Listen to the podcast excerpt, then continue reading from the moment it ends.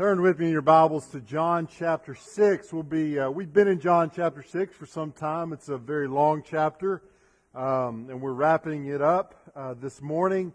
Uh, and since it's so long, let's kind of grab the context because I think as we see it end today, we're going to kind of need to know where we've been. Okay, so Jesus feeds the multitude, right? He, that miraculous moment where he multiplies the fish and the bread and everyone has their fill.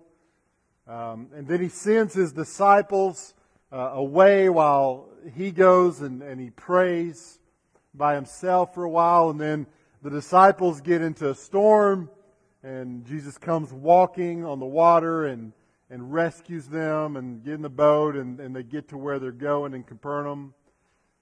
Well, the people that had had their fill, the crowd, the next day they're thinking, man, that was great. Let's go find this Jesus and, and, and be with them some more because eating all that food, this is a special kind of man that can multiply food, right? And so they go and they find him. And when they find him, uh, Jesus uh, begins a discourse. And it's, it's basically Jesus just opening up who he is and what he's come to grant. That he is, uh, it says time and time in this uh, dialogue that he talks about, hey, I'm eternal life, or, or I'm the bread uh, that gives eternal life, or uh, the Father sent me to give to you eternal life. And so, and then he just kind of, as he talks, he gets more and more kind of almost, I don't want to say it, but kind of grotesque in that at first, oh, I'm the bread of life, but then he starts talking about, hey, I'm, I'm the, the, the flesh and the blood, and, and you have to eat my flesh and drink my blood or uh, to have eternal life. And, and then that's where we find things as we wrap up chapter 6, starting in verse 60. After this dialogue of him saying that, drink my blood, eat my flesh, you'll have eternal life, this is, this is what happens. When many, uh, verse six, 60, uh, when many of his disciples heard it, they said, This is a hard saying. Who can listen to it? But Jesus, knowing in himself that his disciples were grumbling about this, said to them, Do you take offense at this? Then what if you were to see the Son of Man ascending to where he was before? It is the Spirit who gives life, the flesh is no help at all. The word that I have spoken to you are spirit and life. But there are some of you who do not believe, for Jesus knew from the beginning who those were who did not believe and who it was who would betray him. And he said, This is why I told you that no one can come to me unless it is granted him by the Father. After this, many of his disciples turned back and no longer walked with him. So Jesus said to the twelve, Do you want to go away as well? Simon Peter answered him, Lord, to whom shall we go? You have the words of eternal life, and we have believed and have come to know that you are the Holy One of God. Jesus answered them, Did I not choose you, the twelve, and yet one of you is a devil? He spoke of Judas, the son of Simon Iscariot, for he uh, one of the twelve was going to betray him.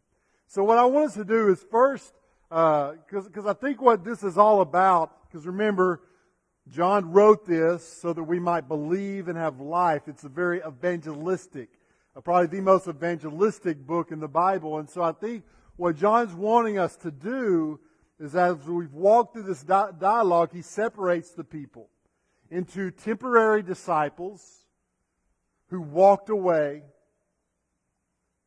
showing that they were not really disciples at all, and permanent disciples, and that is what we see in Peter's confession of those who did believe.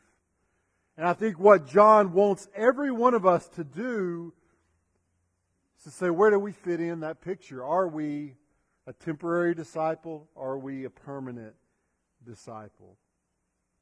So first, We'll look at the confessions of a temporary disciple. The temporary disciple first follows a Jesus of their own making. Back in verse 14, it says, When the people saw the sign that he had done, they said, This is indeed the prophet who is come into the world. Perceiving then that they were about to come and take him, make him, and take him by force to make him king, Jesus withdrew again to the mountain by himself. So the, the people here, they see the feeding of the multitude and they say, this guy's great. Let's make him king. Let's, let's take him and force him to be our king. And so, so why not? Jesus, why don't you?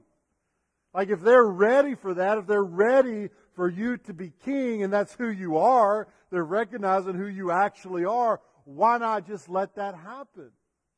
And the issue wasn't his kingship, it's that they wanted a king of their own terms. They wanted a king who did their bidding, not a king to rule over them. We know that uh, for many of them, it was a king who would overthrow the occupying government and establish once again Israel as an independent people. We know that that's, that's what so many of them were longing for because that was not in the far distant past when they were their own people. But that is not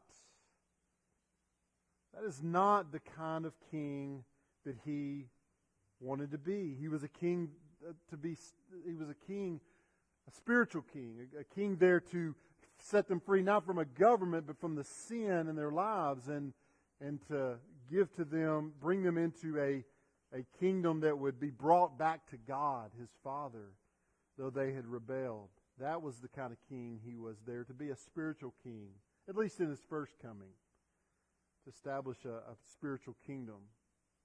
And do we not see this in our own time?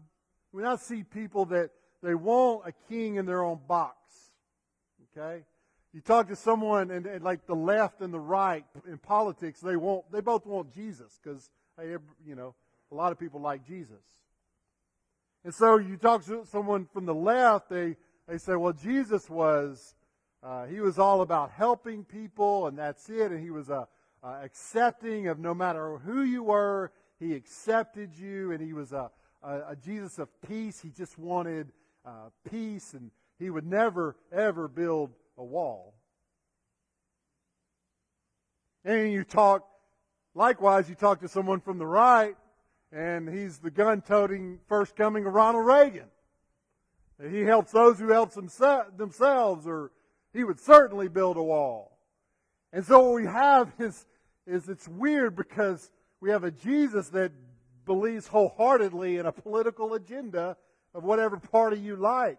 And the reality is, is that Jesus never fits so easily in our boxes, whether it be political or otherwise. He is the king that he is, and he will not be a different one. Unlike a politician with his finger up to detect the breezes of public opinion, Jesus doesn't care about your opinion. You can take him or you can leave him, but he will not get into your box. He won't do it. There are many who follow a Christ of their own making, and they soon find him, hey, this isn't the guy, this isn't the guy I thought he was. He's going against my agenda. And so they walk away because they were trying to follow a Jesus that they had made and not the true Jesus. The temporary disciple follows after gifts instead of Christ himself.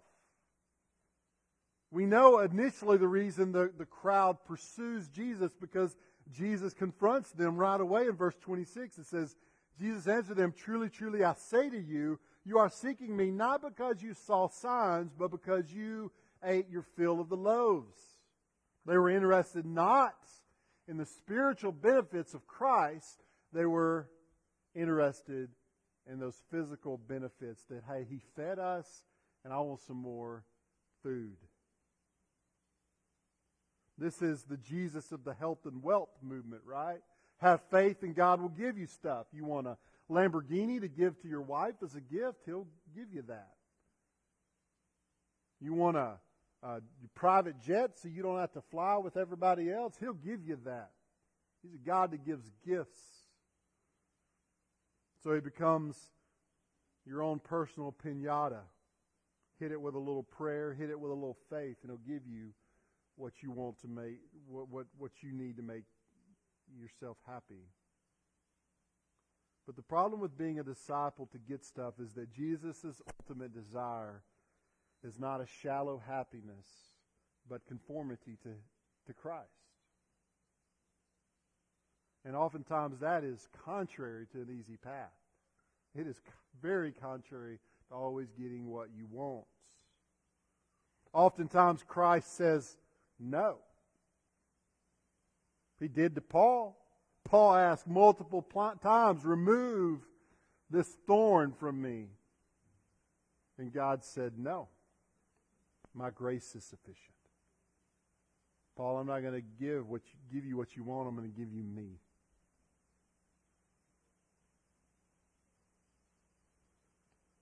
Holiness comes through a difficult path, and God is more worried about our holiness than our happiness. So if you set on a discipleship journey with, for ease, you will quickly realize that the path of discipleship is not a straight line. It's a crooked path marked with obstacles and a lot of not getting what you want. And if you don't grasp that, then you will be like many in the crowd who walked away. I just came for fish and bread and this other stuff this guy's offering. I'm not interested in all that. And thirdly, the, the temporary disciple rejects the deity and the humanity of Christ. We see in these temporary disciples a reaction really of both they're against, they, they say the, about the deity and the humanity of Christ. They don't believe it. They were taken back by Jesus' claims because many of them, remember, he said, they said, Hey, we know his parents. He said, He'll tell us he can give us eternal life. We, we know Mary and Joseph. We saw him when he was this tall. Someone who is just a man, after all, cannot be the giver of eternal life. So they rejected his deity. But Jesus also indicates that they, they, uh, they re- rejected his deity in this way. He says in verse 61 But Jesus, knowing himself, uh, in himself that his disciples were grumbling, grumbling about this, said to them, Do not take offense at this. Then what if you were to see the Son of Man ascending to where he was before? Jesus says, If you can't buy my coming down, would you even buy me going back up because that was going to eventually happen, right? He was going to go to the cross, but then after the cross, he was going to keep on ascending back to the glory with the Father. And he says, and you, you folks, you're rejecting my, my, my manhood, which is vital for what I'm here to do, and, and you're rejecting my deity, which is vital for what I'm here to do. And so we see in this makeup of the crowd, it's, it's important to us to understand that what's happening here in these people's unbelief of Christ. We, we have the general crowd. We have, we have some people that just kind of, they got their feast and they just jumped on board. And they're trying to see what, trying to discover what this Jesus is all about. And it appears by the wording here that we also have some other disciples and what that means is those who had kind of been following Jesus for a little while, who had kind of begun to like the things that he said and, and begin to be behind uh, what he was doing. And so they were, they were very curious about Jesus. They liked him. They liked, liked the, some of the things that, that he was doing. And then among those, you have the 12 for which Jesus had chosen to be those that, that he would really spend so much of his time with and pouring out his life to them, those that would, would most of them who would go on to be those great leaders in the early church. And it just seems like he starts losing the general crowd and, and not far into this discourse, he begins to lose some of his disciples, those people that had been with him a little while.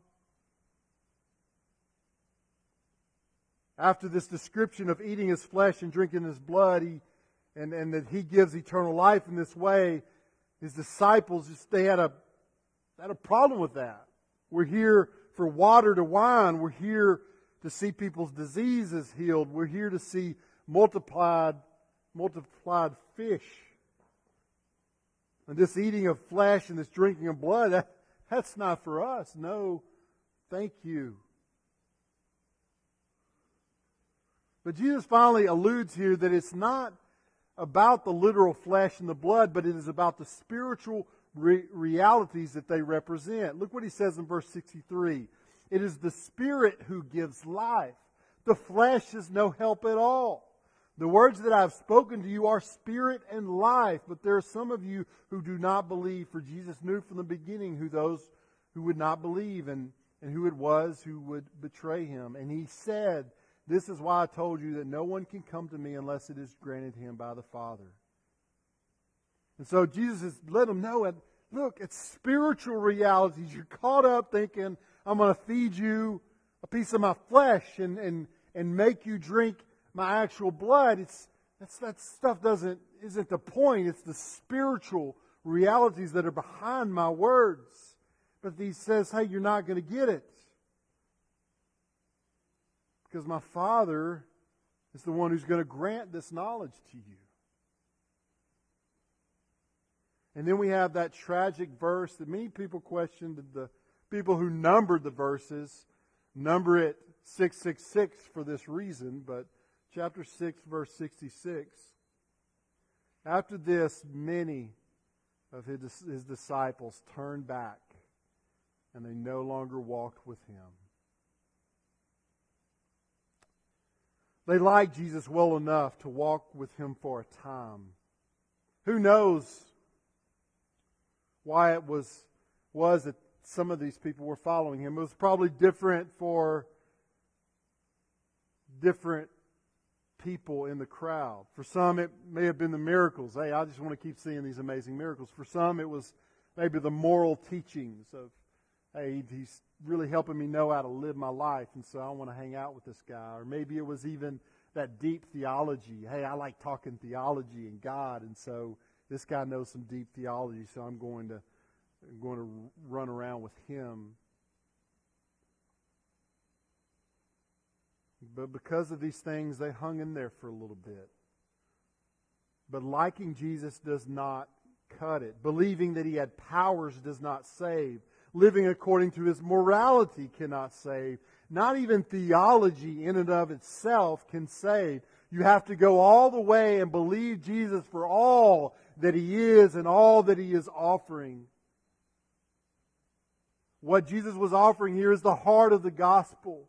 Believe in me and my death and feast upon all that I say I am, and you will have eternal life.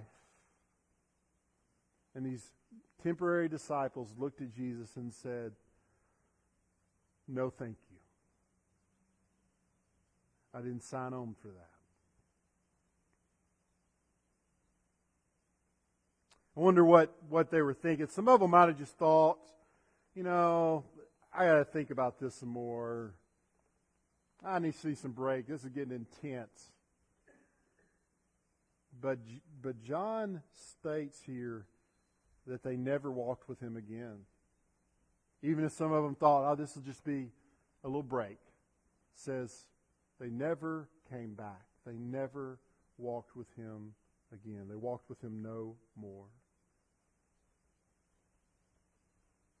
Friends, if you were following a Jesus of your own making, if you're pursuing him for his physical blessings, and if you, especially if you reject the heart of the gospel with all that he is and all that he has done for you, you're a temporary disciple. One day, you're going to be exposed as that.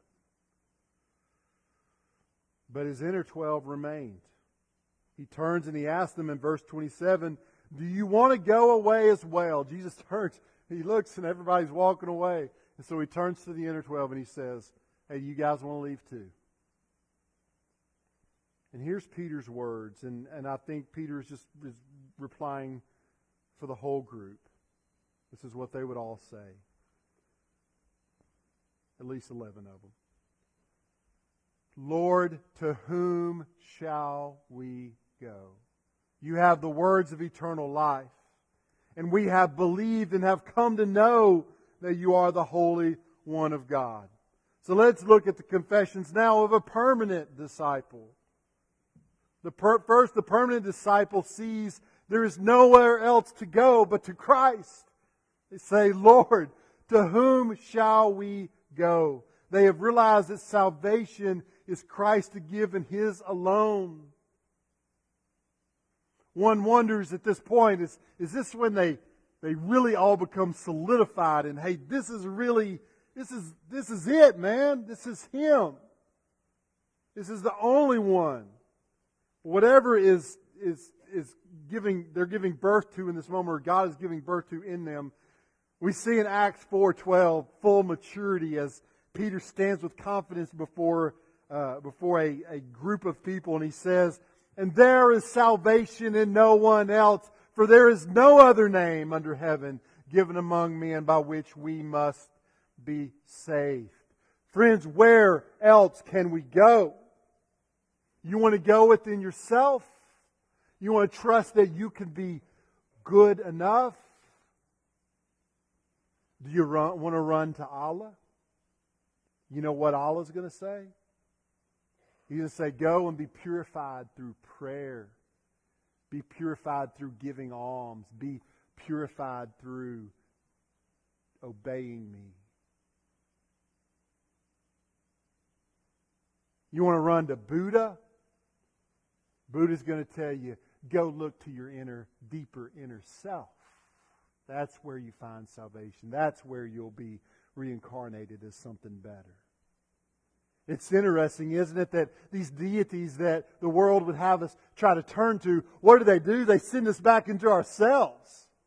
And I don't know about you, but when I look in myself, I don't see anything that can save. I see a, a man that is fallen. And so I need something outside of myself. I need a God unlike the other gods, a God who says, I have done it in Christ. You can't do it. It's a fool's errand to run to anything else other than Christ, especially ourselves. Salvation is found in the person and work of Jesus Christ and nowhere else. The permanent disciple is the one who realizes that Christ is their one and only hope. Next, we see the permanent disciple realize that there is life in the gospel of Christ. It says you, Peter says here, you have the words of eternal life. Now, I want you to think about something. In this moment, do you think Peter and the disciples fully understand what it was to eat his flesh and drink his blood and those pictures of death? Do you think they're going, okay, I've got this figured out? In a little while, in a few months, you're going to you're going to go and be arrested, and then you're going to be put on a you're going to be tortured, you're going to be put on a cross, and you're going to endure the wrath of God for our sins, so that we might have faith and be reconciled to God. You think they understood the details of all that? I guarantee you they did not. There was still a veil. Those things had not unfolded and were not written for them like they are for us. There was still great mystery in the words of Christ. But there's, here's what they do know. Jesus said about a dozen times in this discourse that he either uh, was or possessed eternal life, and that the Father sent him to give eternal life. They took this amazing thing that Jesus was offering and says, All right, I'm in. I believe. I believe that in these words you've said, even though I don't understand everything you just said in all of your words, I believe that they contain eternal life, and I'm in. And I'm going to follow you, and I'm going to continue to learn about these things. The other people, they got hung up because they couldn't get past the fact that, hey, I knew Jesus' parents. Many were scratching their heads that, hey, what is this blood and this flesh? Is it literal? Is it figurative? What's going on here? But these remaining disciples decided, in Christ's words, are this wonderful thing of eternal life. And they said, Give it to us. Let me ask you this morning don't, don't let your lack of understanding keep you from the gospel. Believe in the life, burial, and resurrection of Christ, and you will have eternal life. There are other doctrines, there are other things that may be fuzzy, and you can work on that. You have a life, a, a long life to live, uh, probably, in which you can discover all of these other mysteries, but here's what they knew. Hey, in Christ, in these words he's speaking, is eternal life. While there was some fuzziness still in them about understanding the cross of Christ, they had definitely reached clarity in the identity of Christ. So the permanent disciple is one who has believed in the identity of Christ as the Son of God. Look what Peter says in verse 69. And we have believed and have come to know that you are the Holy One of God. I find this statement really interesting. It says, We have believed and have come to know. First, we, we believed, we set our faith on Christ, and then that faith grew into something we know. You know, faith is a potent thing. It doesn't take a lot of it to be saved. And here's why. It is not the strength of your faith that is the grounds of your salvation, it is the object of your faith. It's not about how strong your faith is in Christ, it's that you've put your faith in Christ. These first these disciples' first steps with Christ were likely weak. We see them do dumb things time and time again. Peter is still that's so certain here he's still going to deny Christ three times at his arrest. But that faith continues to grow until these disciples become the men who turn the world upside down. They believed that Jesus was the Holy One of God. Said we, we believe and, and, and they I mean this is this is a big statement. I mean to, to truly say he is the Holy One of God, man, it's casting everything aside and saying, Jesus, you are absolutely 100% the Son of God. You are the Holy One. You don't, if you were Israelite, you didn't throw holy around lightly. Especially didn't throw around Holy One. They were fully, fully giving their absolute belief that this was the Son of God. And they would continue to grow, and, and it would become something that they knew until it was a faith that changed the world. Y'all, that's what faith is, right? Something that, man, it's small when we present it to Christ, and then He grows us into people that are strong in the faith. So, in conclusion, this morning, I want to talk to you, the almost Christian, the temporary disciple. There are those of you in this room who like Christ. You think he's great.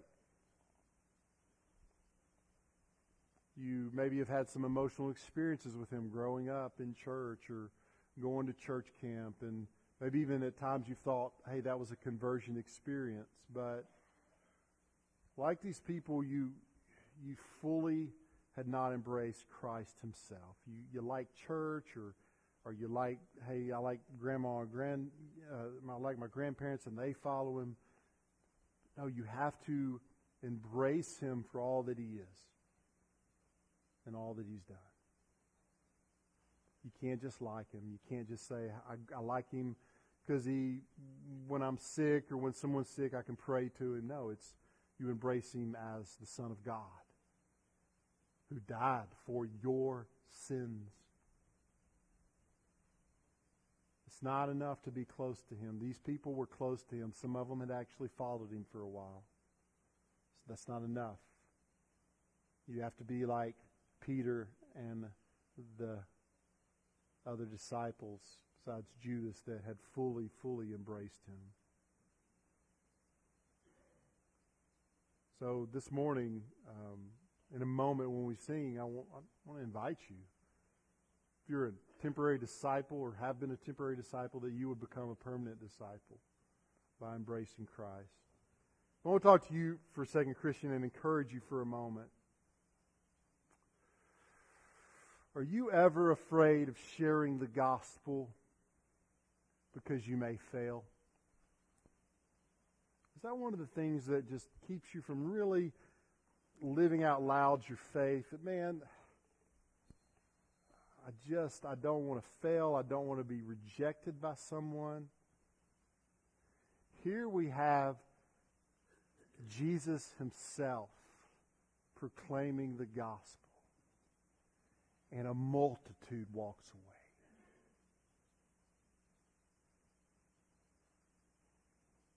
Think about that for a moment. Do we want to critique his evangelism method? You want to critique, since it's his gospel, you want to say he didn't do it right? He did it exactly right, and yet a multitude walks away. And I would say to us that are scared of man do we feel like we're better than our Christ? That somehow we can't face failure, we can't face rejection when He did that exact thing? He didn't fail. He didn't fail. He proclaimed Himself, which was His mission. And He says throughout this discourse that my Father draws my Father draws. I'm, I proclaim and the Father draws. And so he left it to God. And, and God did exactly what God intended to do with the words that Jesus spoke. Christian, don't be scared. Don't be scared of being rejected and presenting the gospel.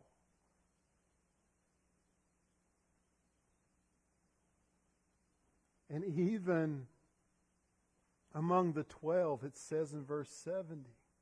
Think about this the 12 that he had personally chosen to disciple and, and to pour his life into day and night. It says in verse 70 Jesus answered them, Did I not choose you, the 12, and yet one of you is a devil? He spoke of Judas, the son of Simon Iscariot, for he, one of the 12, was going to betray him. Even among those who he most poured himself into, he was not 100% successful in how many define success. But one of them ended up actually betraying him.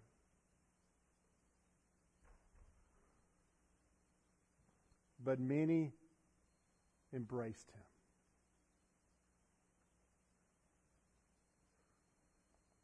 Folks, don't be so high on, on yourself that, that you think you deserve better treatment than, than Christ got.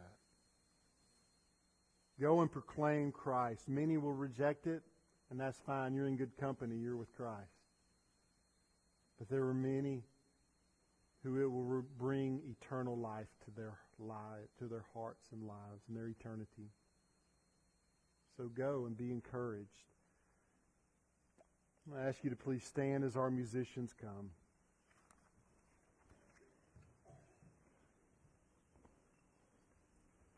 Almost Christian, temporary disciple. Man, if you feel you may be in that number, please come talk to me. Come talk to someone around you. Talk to a friend that invited you.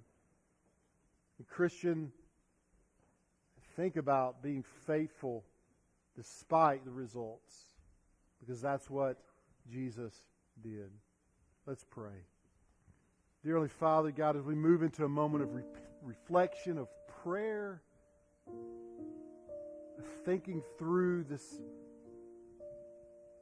this idea of temporary and permanent disciples. God, I pray that you would move in our hearts. That you would help us to respond and apply your word to our life. In Jesus' name I pray. Amen.